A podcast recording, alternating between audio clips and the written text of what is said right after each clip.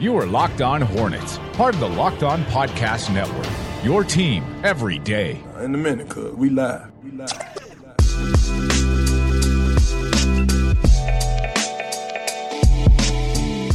This is Locked On Hornets, and this is Draft Week, your daily podcast on the Charlotte Hornets and the NBA. Subscribe and rate us on iTunes. Follow us on Twitter at Locked On Hornets. Today's Draft Week episode is brought to you by our friends at SeatGeek. Use our promo code LO Hornets when you download the free SeatGeek app and get $20 off your first purchase. I'm Doug Branson, joined by the only person that I would have by my side for draft week the man, the myth, the legend, David Walker. Can you believe it? Can you believe it, Doug? It's finally here. I'm exhausted, and this uh, this this phlegm cough thing that I've got going on won't go away. And I've decided that um, I'm like Ariel from The Little Mermaid. I'm not going to get my voice back until the Hornets select Donovan Mitchell at 11. Oh boy, oh, that's man. it. I know. It's lining up too perfectly. It's it's really all working out just like we hoped. Also, I've decided, David, that there's there's too much NBA news around this time. I didn't think that was possible, but after this weekend, whew, I'm exhausted. You had the Markelle Fultz news, the deal. Is it a deal? I don't know. It's Danny Ainge. You never know. Now Paul George is like, listen, Pacers, we can stay together one more year until the kids go to Let's- college. Let's just enjoy this year. But Let's- after no that, I'm- think about it. I'm leaving for the West Coast. I'm leaving for bigger and better things. Now the Pacers are like, well, we want a starter and two first round picks for Paul George, which at first I'm like, "Psh, please. And then I'm like, well, would the Pacers Maybe. take MKG Plumlee, a 2018 and a 2020 first round pick? And that's why I'm not a general manager. Uh, we've we've dipped our toes into the GM pool, Doug, and it is it can be chilly. It can be a chilly chilly water. It's chilly water. It's good. Well, and then it gets immediately hot.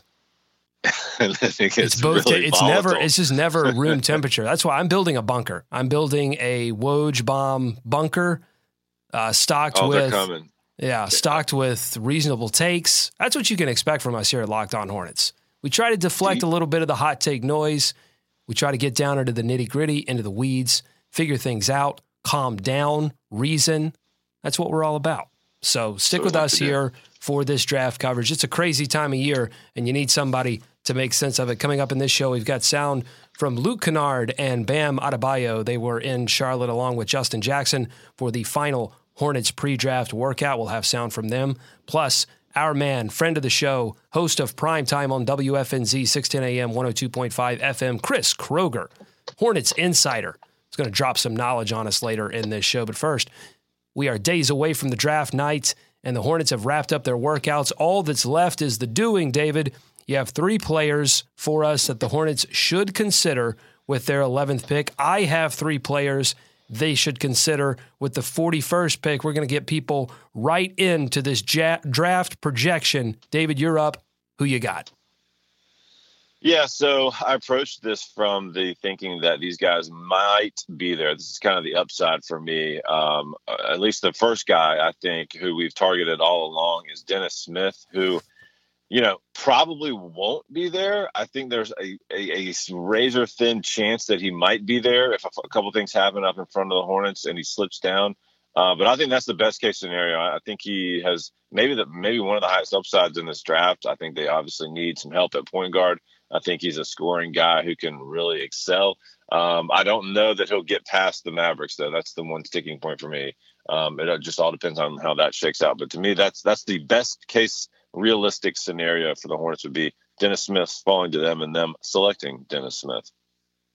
All right, what's next? Uh, Next for me is our guy Donovan Mitchell. I'm putting him in at my number two scenario. I do think he will be there. I think he is a high is rising up the draft boards fast, but I think he's going to be there at 11.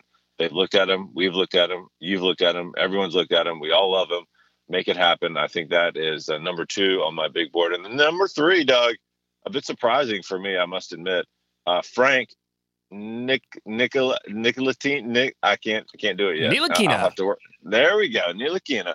I think uh, the wingspan on young Frank is the most impressive thing about him.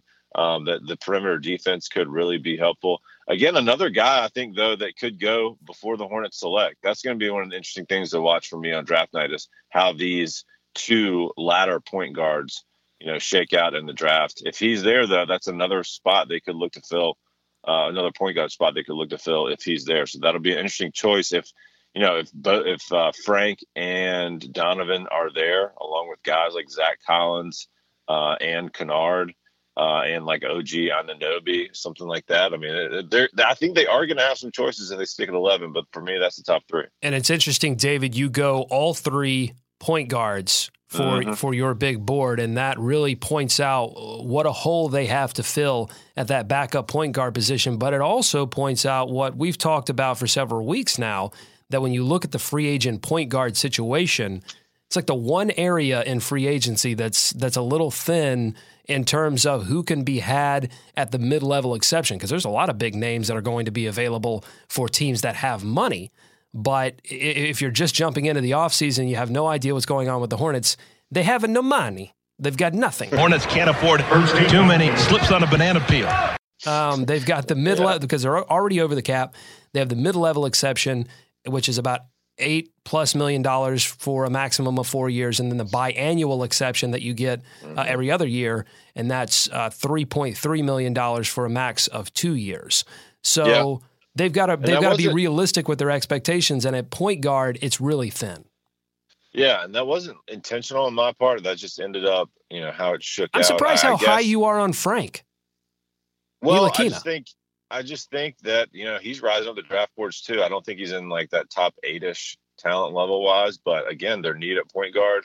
Some of the things we've heard out of them uh, thus far, trying to shore up that backup point guard. I mean, I think he's going to be there. He's attractive to a lot of people, so you know, I, I, just think that uh, Collins. It's it's amazing how little we've talked about Zach Collins the last like two or three weeks, it? I mean, because it started off so hot before, so, so hot right now that uh so that that that was all the right. That was all the rage before any workouts were going on. That's that's how everyone slotted him going to the Hornets and he's such a well. He's and I think this goes for Frank Ntilikina as well. Such a wild card in terms of his draft stock, yeah. and and a lot yeah. of that is because Zach Collins came off the bench for Gonzaga last season, so you didn't get to have a huge sample size for him. Same with Frank Ntilikina. My my issue with Frank is that he barely could get off the bench when he played pro ball for France, and everyone yeah. is basing their draft stock projections on Frank in terms of moving him up into the uh, you know mid lottery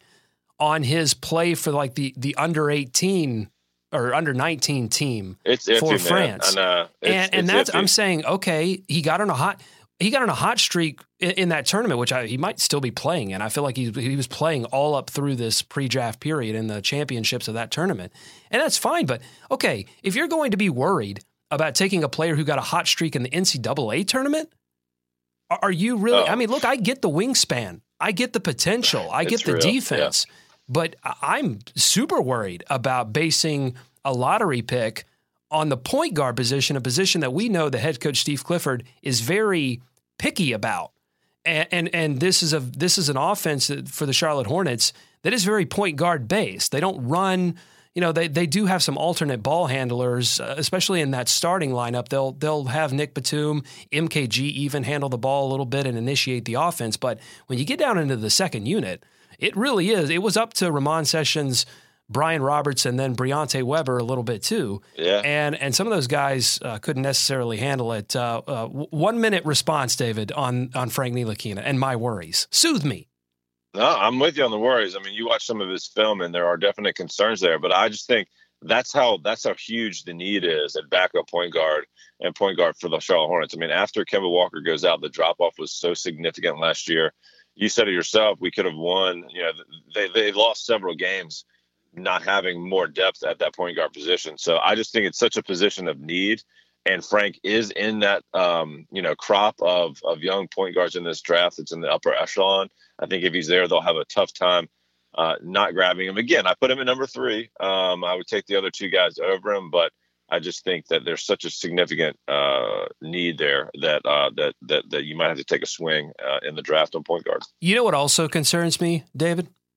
Mm.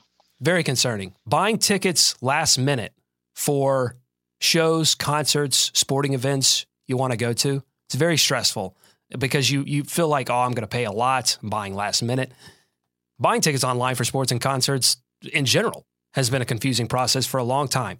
It's always been hard to find the best deal for that game or show you want to go to. And the problem is, none of the older ticket sites want to do anything about it. But SeatGeek is different. No matter whether you're buying two months in advance or right before the show, they've created this amazing application and website that makes it easier than ever for fans to buy and sell tickets as well. The app tells you where the best deals are by searching a variety of ticket sites. They do the work for you, saving you time and money. Here's the best part our listeners get a $20 rebate off their first purchase. To get your $20 rebate on tickets, download the SeatGeek app, go to the settings tab, and click add a promo code. Enter promo code LO Hornets. That's LO Hornets. SeatGeek will send you $20 after you've made your first ticket purchase.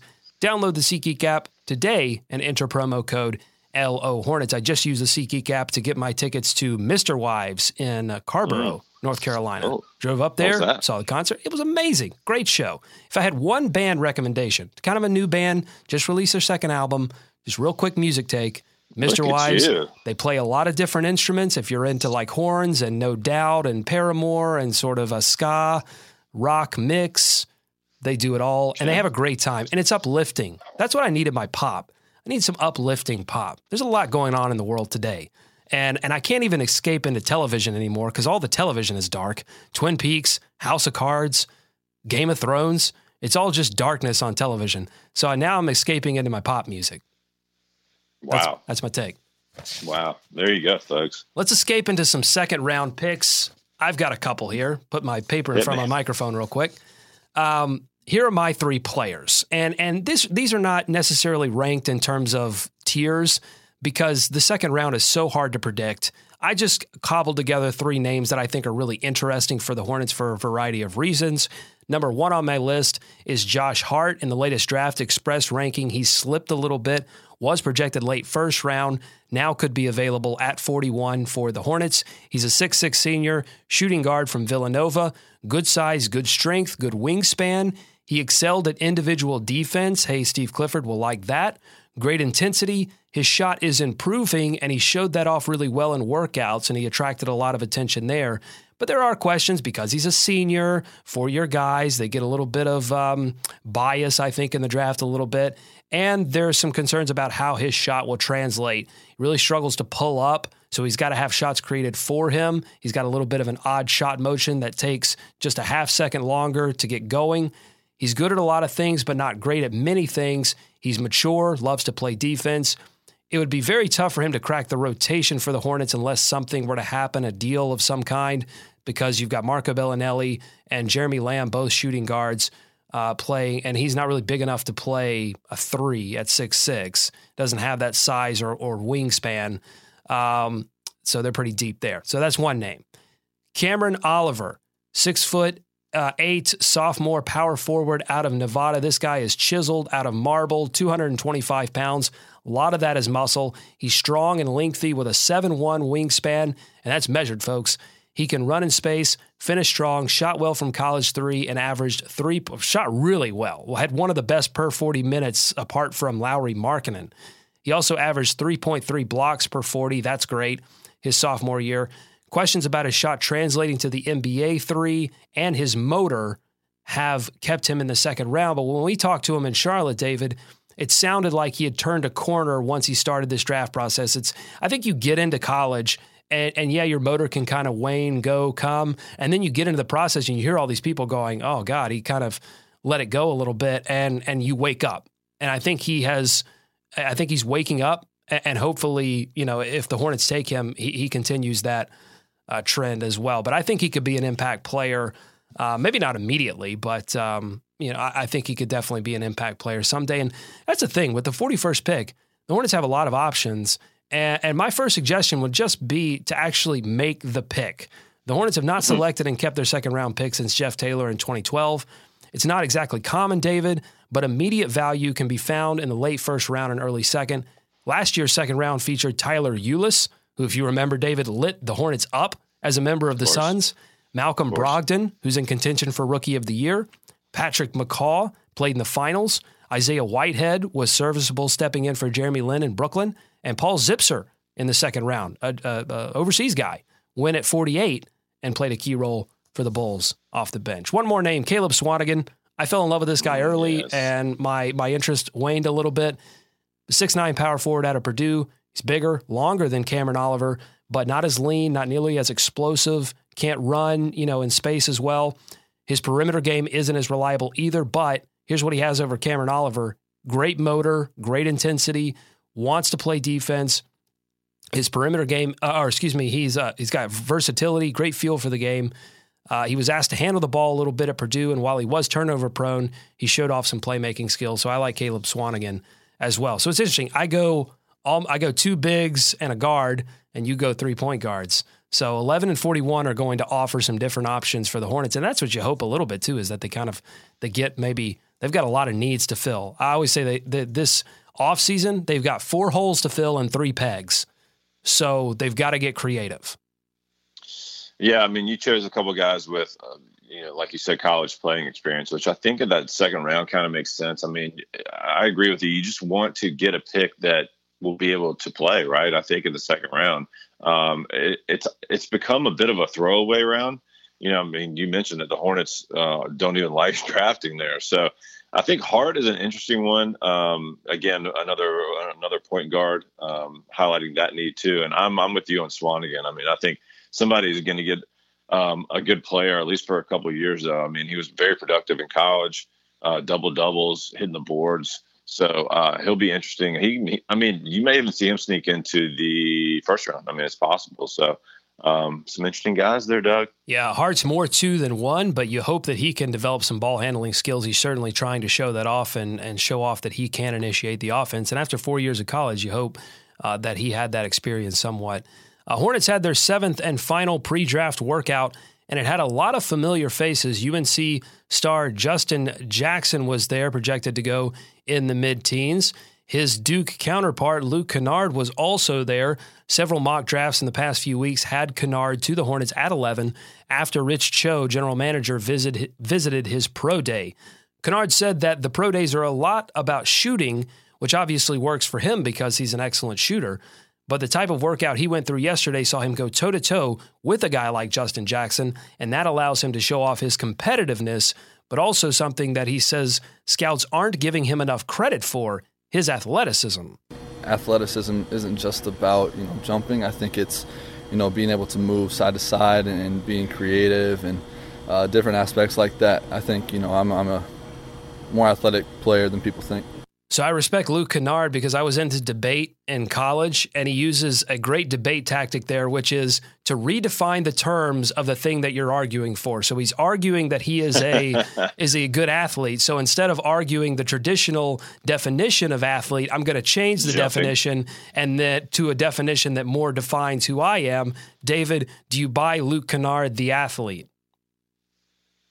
To a certain extent, I think the defensive side of the ball is where people are really concerned about him. And that wingspan, we how many times wingspan has got to be the word of the month for us. We said it so many times. Buzzword. It's so attractive. It's so attractive. It rolls and, off the tongue. Wingspan. But, and, and Kennard's wingspan is not great. Um, so I, I, just think that that's the big concern. It's got to be a concern for the Hornets too, though. I mean, that perimeter defense, if he can't guard anyone on the next level, it's going to be tough. But you said it. I mean, shooting it really is a premium in this draft, and that's why I think he's sneaking up these draft boards a lot. You know, I, the Hornets need some shooting. They need some outside uh, shooters. So, I mean, I think that it, it, makes sense on that front. I just think the defensive side of it is going to be where he is the big question mark. I mean, I do think he's got the the the want to right. That's a big thing that we've always talked about, especially in Clifford's system, because he can get so much out of these guys uh, team defense wise. I mean, he can make a lot of things work that I think a lot of other coaches couldn't. So you don't worry about it quite as much. But at 11, um, just to get what may turn out to be a specialist, um, it's tough when you got some other high upside guys on the board there too. Yeah, you saw their uh, perimeter defense, or excuse me, their perimeter offense fall in terms of its efficiency, and their three point rate stayed about the same. And that fundamentally changed the way they played offense because the floor suddenly got really contracted. But it also played uh, played a part in in some of their defensive woes as well because those missed three pointers more often than not turned into transition plays for the other team. So they they have to address the three point shooting for a variety of reasons. It's what made them successful two seasons ago. Part of what made them successful. And, and I think they've got to establish that three point shooting again. Luke Kennard would go a long way uh, to do that because I, I saw him at the end of this workout, David.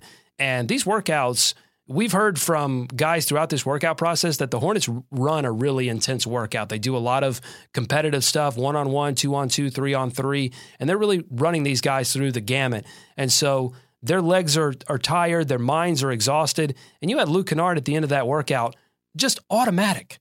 I, mean, fluid jump shot. You, just can't say enough about his shooting talents. And at the yep. end of games, when other guys are going to be tired, losing their focus, my my old ball coach used to say, "Form over fatigue." When you get tired, go back to your form. That's always going to save you.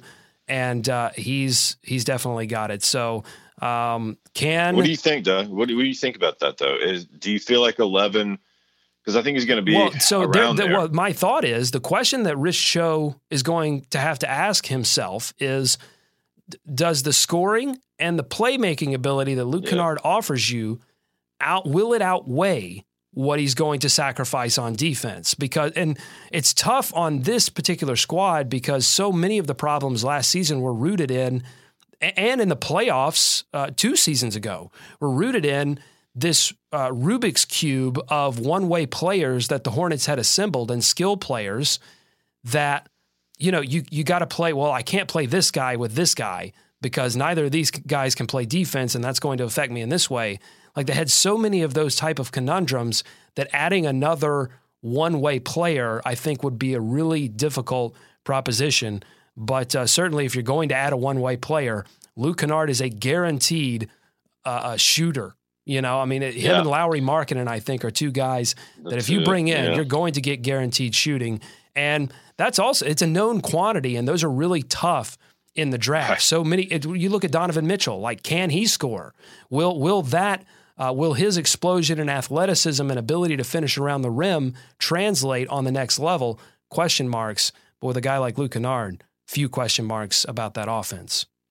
Yeah, one would be, I guess, can he, will he still be able to create way other ways to score just other than the outside shooting because he did that really well in, in, college. I mean, he was a fun guy to watch, one of the better scorers uh, in college basketball last year. Really used like his feet really well and kind of gets into weird spaces and and gets shot off, shots off. He just will that be able to translate that is his, uh, along that's with his? That's his quote athleticism. That's it. Not just jumping anymore. Finally, David. we're like we're like PR for athleticism. We're rebranding. We're rebranding athleticism now. Hey, I like that definition. I'm gonna, I'm gonna start. I'm definitely gonna start using it. Yeah, listen, I dr- I drink a lot of coffee, and uh, that gets me really excited. I move around the office quickly. Um, I'm a fast stapler. I'm athletic. Uh, finally, a name that has, if you'll excuse me, this pun exploded suddenly into the Hornets draft discussion. Bam! Adebayo played center for Kentucky projects to be a power forward in the NBA. He grew up in Gatesville, North Carolina. Yesterday, he was showing off some of his outside shooting skills, which, if you watch Kentucky last season, you're like, where did that come from? But it's something he says he's been working on since he was 12 years old. So the question is, why did we not see it at Kentucky last season? I was asked to do that at Kentucky because, you know, we all played our parts. We all sacrificed certain stuff. So, I mean, in these workouts I can do what I want. So I mean, just out here showing what I can do. He can do what he wants, David. Do you? So now, a similar question to Luke Kennard. It's like, do you buy that argument that he's making? That look, I, you know, I, I did what I was asked to do. Uh, Coach Cal did not ask me, Bam Adebayo, to to go out to the three point line and knock down jumpers. Huh. no, I mean, I really don't. Just to be frank with you, I, uh, I am concerned about the noise around this this pick. I, I, think I think Bam brings a lot of things to the table, but just in watching him last year and at Kentucky, regardless of what he was asked to do, there was just a lot of deficiencies for me once he got the ball in the post and didn't go directly to the rim. Um, definitely likes to dunk it a lot, wants to dunk it a lot, tries to dunk it a lot. But when that lane is cut off, uh, he struggles with a lot of the decision making and certainly distributing the ball as well. I don't know about I don't know about all these big guys stepping out in the workouts and, and, shooting threes and, and claiming that just because they weren't asked to do that last year in college that they can do it. That's that's a red flag for me, Doug. Like there's usually a reason why guys aren't asked to to get out there and shoot. I mean, I know the college game is a little different, but I, I I don't know how much you want those guys shooting at the next level either. Like Tony Bradley and Bam as well. It's like I, I just don't know. I mean, they have to show that at this stage of the game, but um, you had a chance. I, I you just, a chance to look at his tape, David. What do you think about the rest of his game? Are you sold on on the Hornets? Well, you know, it looks like um, our, our, friend Rick Bonnell, the uh, Hornets beat writer for the Charlotte Observer, friend of the show, got this train rolling a little bit down the tracks yeah. in his draft coverage. Uh, so, do, do you buy Bam at eleven? Uh, that terrifies me. Like, like, I just said, I mean, I think it, maybe a trade back, but to be honest with you, adding Bam to this roster does, I don't think, one bit of good, uh, in my opinion, at this stage of the game. Uh, it's just too raw offensively. Certainly would be, um, you know, another a- an athletic guy you could throw out there, but even the defense, I don't think, is not like a big rim defender. So I just don't. I have no idea. I have no clue what this fit is about uh, if it would end up going down that way with other guys on the board. I, I, just think it would be a big swing and a miss. Yeah, I don't really understand the Bam love much either. I mean, he is a he's a physical specimen. He's like a little mini Dwight Howard. He's and he said at the yeah, workout, I mean, you know, I'm similar to Dwight, and then I have big shoulders. But that that's really where the similarities end. That's he's, it. He's very awkward in the high post. He he turns the ball over a lot there. He struggles to drive without turning it over. Uh, right. He really has to get back down to get close to the rim, and at six ten, that that could be a little tough to finish over more lengthy defenders if he's going, you know, kind of small ball five a little bit. Uh, I mean, yeah, yeah, Doug, he's he's not Bismack Biyombo level of like ineptitude with the ball in his hands, but I mean, honestly, that tough. was the first thing. That's the first thing that flashed into my eyes. It's like this kind of looks like what they were hoping the level Biz would eventually get to and I, I, and that's not meant to be a shot, but it's not exactly a compliment. I mean, I just think it would be a big, big miss. And the question is, so they've been looking for physicality, and would they sacrifice complete lack of? Not complete, but a but a but a, a developing skill level because this team is yeah. built on high skill. Would they be able to deal with that Again, to add a guy like who's very physical, but he also has yeah. a low rebound rate and a really low block rate for his that, position yeah, as well. Exactly. So, yeah, as I said, like he's not a big rim defender. So it's like, what are you adding? Are you you're in this draft with as many guys that you can at least at least slot them in and know kind of what what you brought them in to do, right? Like, yes, he's going to bring the athleticism, but you're going to have to work with him on the offensive side of the ball. I just I don't know, I don't understand the thinking around that. Well, I'm going to ask uh, Rick Bonnell here in about 30 minutes uh, what he thinks about Bam Adebayo, why why he believes uh, he could be the wild card in this draft. That will air. That interview will air on tomorrow's show. But if you want to listen to it later today, good news, you can with Patreon. Patreon is a way for you to help us produce the most in depth Charlotte Hornets coverage you will find anywhere. For just $1 a month, you can get access to content before anyone else does and you'll basically be a member of our team, Locked On Hornets, Team Locked On. Visit patreon.com slash LOH and help keep our hive alive for a buck a month. Plus, we've posted all of the draft profiles that we've been doing over the past few weeks, where we've been talking to smart basketball people uh, across the spectrum, across our, our, friends at SB Nation, the guys that know these players intimately. We've posted all of those profiles on that page. So you can get caught up so quickly without having to go back to some of our older archived episodes. Um, just for, again, buck a month. It helps us out, helps us keep producing uh, this show. Speaking of smart basketball people, we've got more draft analysis ready to, ready to go from Chris Kroger, host of Prime Time on WFNZ 610 AM, 102.5 FM. He's a sideline reporter for their coverage of the Hornets and he knows more than anyone about how important this draft is for the Charlotte Hornets.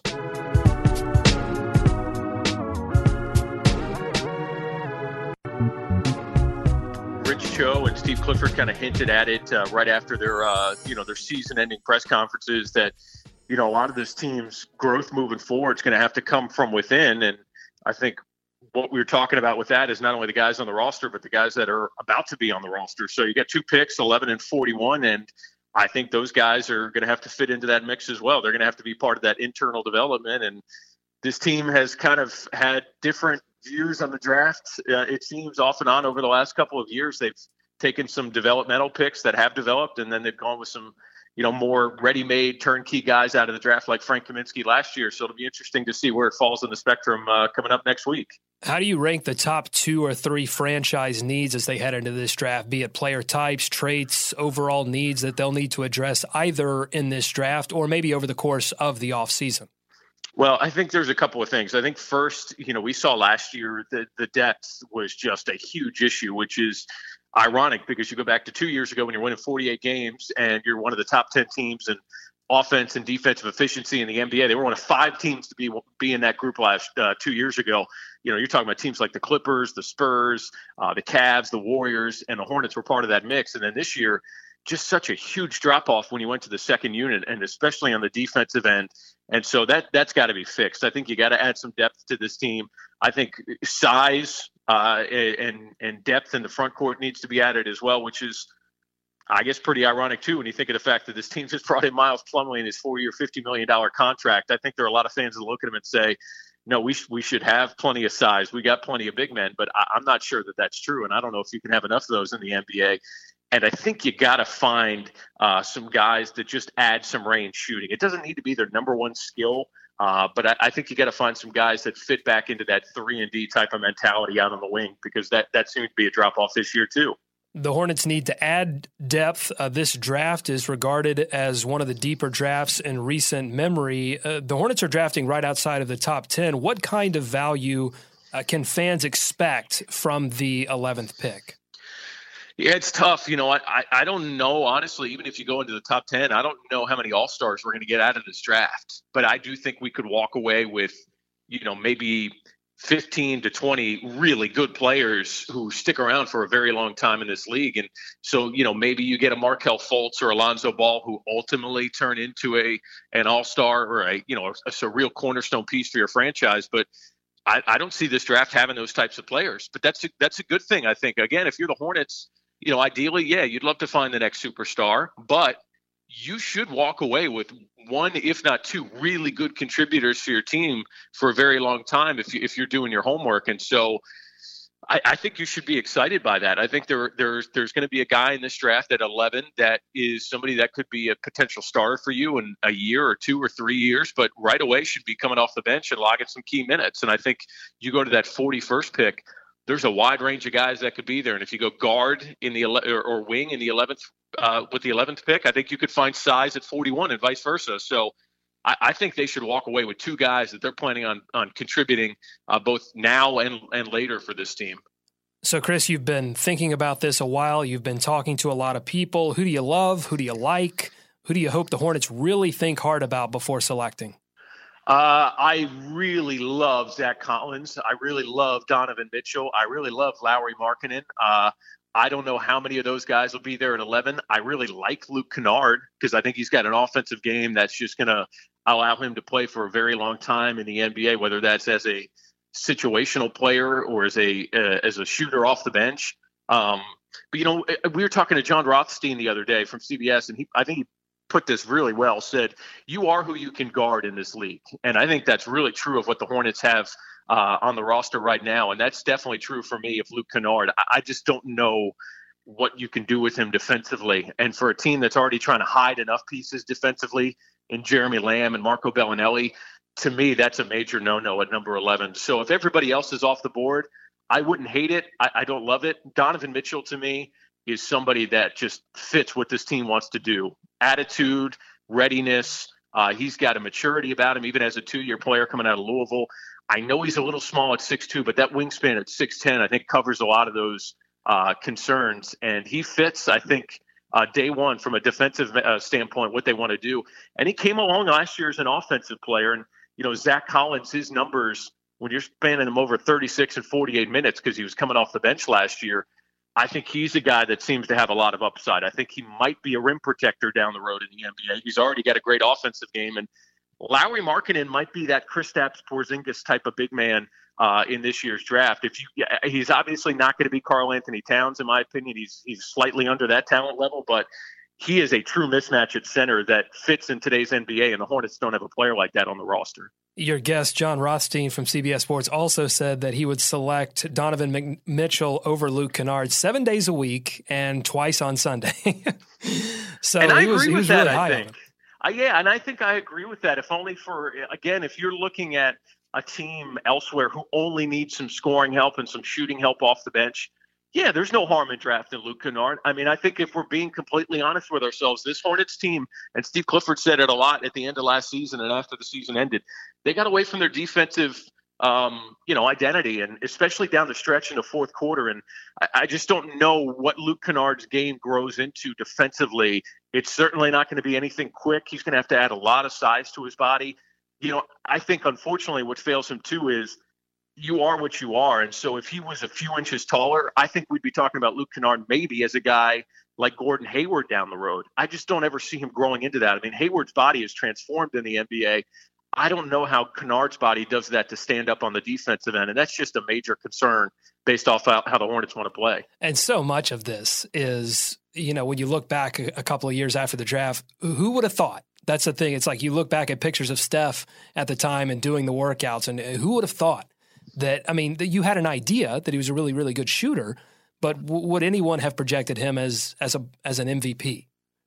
You know, oh God, no, yeah, yeah, you're right, and I and, and I think so much of this too is, you know, you got to you got to find the intangible aspects of it, and you know, you, Doug, you were there just the other day when when Donovan Mitchell was um, speaking with the media after his, his draft workout. And I think those workouts are a bit of a joke anyway. I mean, if you're drafting a guy, and teams know this, but if you're drafting a guy based off of how he performed in a workout, you, are doing it wrong in the first place. But just the way he carries himself and the things that he said, even just answering the media, I mean, he's mature. I think he's mature past his age, and he's he he had this drive. And I think the fact that Steve Clifford was working him on the side a little bit after the workout was over. He was taking an interest in him. And so you look for little clues like that because Steve Clifford, uh, to be honest, and like a lot of coaches, is not a huge fan in the NBA of some of these young 18, 19 year old kids coming straight out of college pretty raw. So I, I think, you know, you look for stuff like that. What's going to put somebody over the edge? It's the attitude, it's the readiness, it's it's being able to put in work uh, on that grind for 82 games. And it, it's really only you're getting like a month off during the summer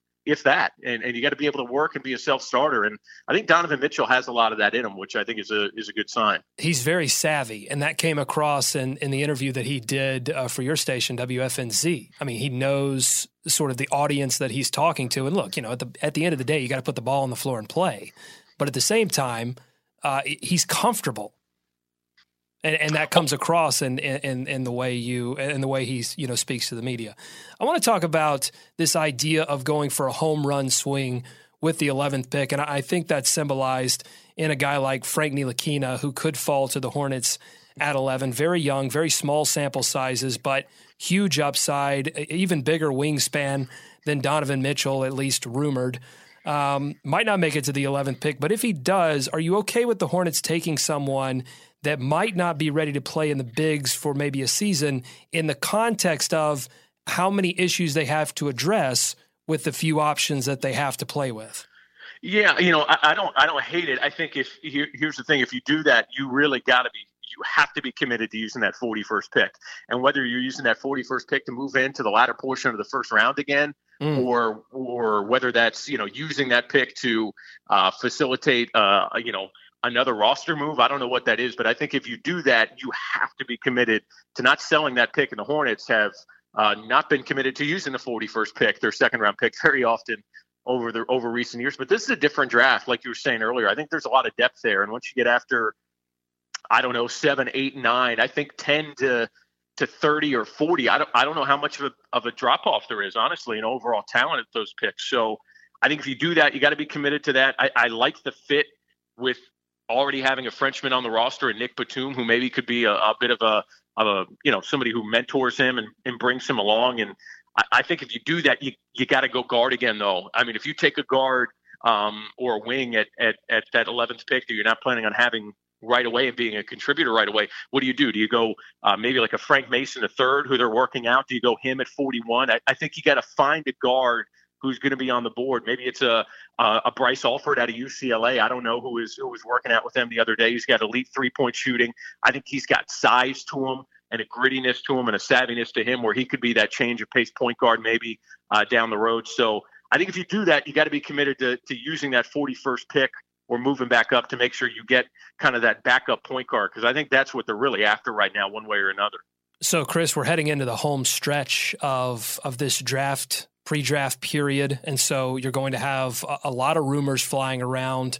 Uh, how much you've been doing this a while? How much of what we hear and see can we trust at this point?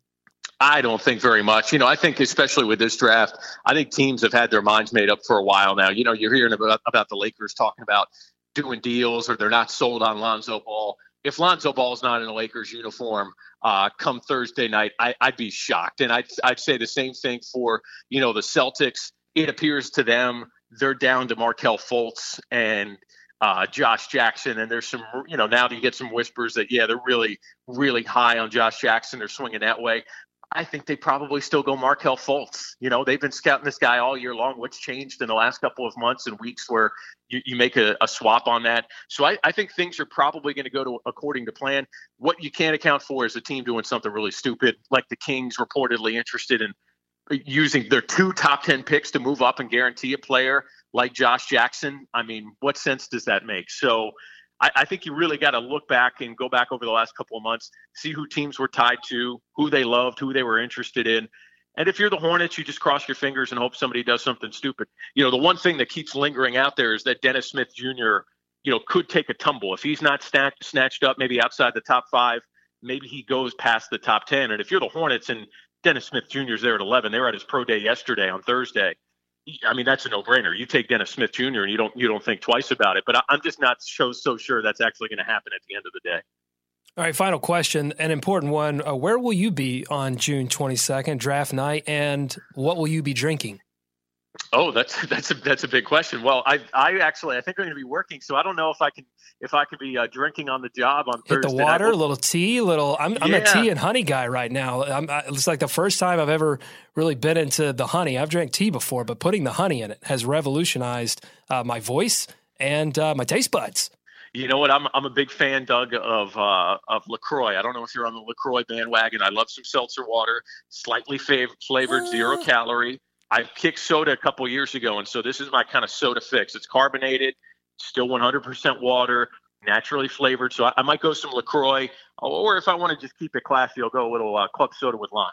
Okay, I, that's what I might do. I, in my heart, I understand sparkling water, seltzer water, but when it hits my taste buds, my brain says my brain is expecting a sweet flavor, and it just it's never clicked for me. So I don't know. Yeah, that's my that's become my. But I respect it.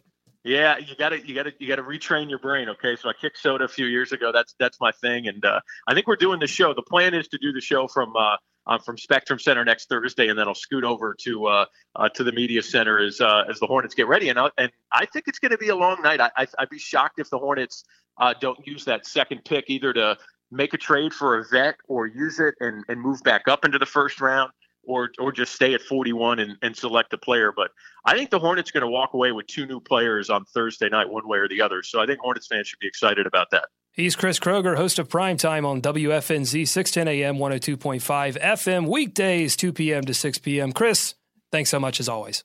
All right, Doug. Talk to you soon, buddy. All right, David. Under a week away. Final thoughts before we get out of here.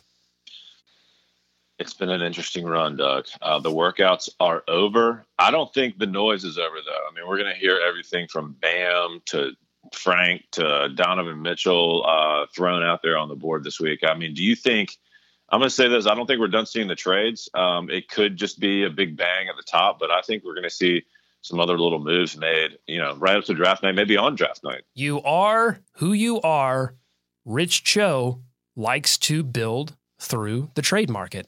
And I think yeah. that unless they fall in love with a particular player and are, are really, really, really, really super, super sure, as sure as you can be in this crapshoot that we call the NBA draft, I, I believe, again, I go back to this thing that I think that they have four holes and three pegs.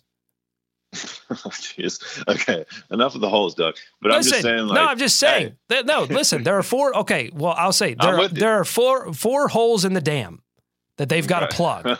Is that better? Any better? I don't know. No, don't know. it might not be. I don't think so. But listen, Hey, I don't hey, know, you what other analogy to use. They've got No, they've got some some things to think about, and they they've got to get creative in, in how they think about it. I, I do keep this in mind, though. I think that in a moment of desperation, sometimes people will go against the grain. And I don't think that Rich Cho is at the point of desperation or that this team is desperate. But yeah, he does definitely like to trade. That's where a lot of his successes come.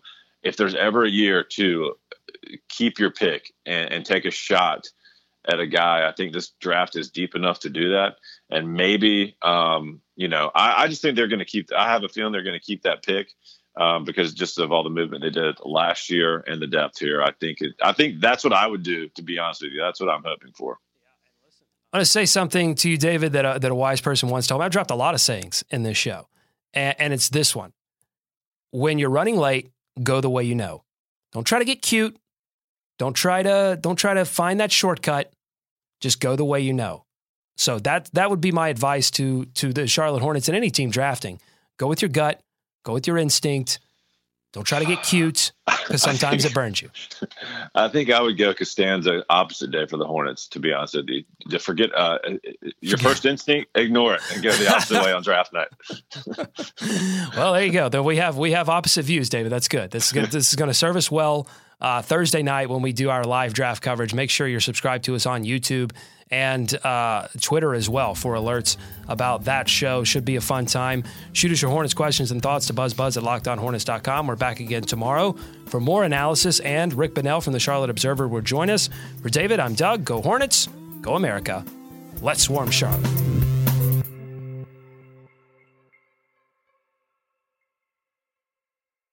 Napa Know takes a lot to get excited about a bag, but most bags can't save you 20% on auto parts. That's 20% off headlamps, 20% off oil filters, 20% off virtually anything you can fit inside the 99 cent Napa reusable bag. So tell your buddies, there's a bag they just have to check out. Quality parts, helpful people. That's Napa Know How. Napa Know How. At participating Napa Auto Parts stores while supplies last. Minimum three items. Exclusions apply. Offer ends 10 17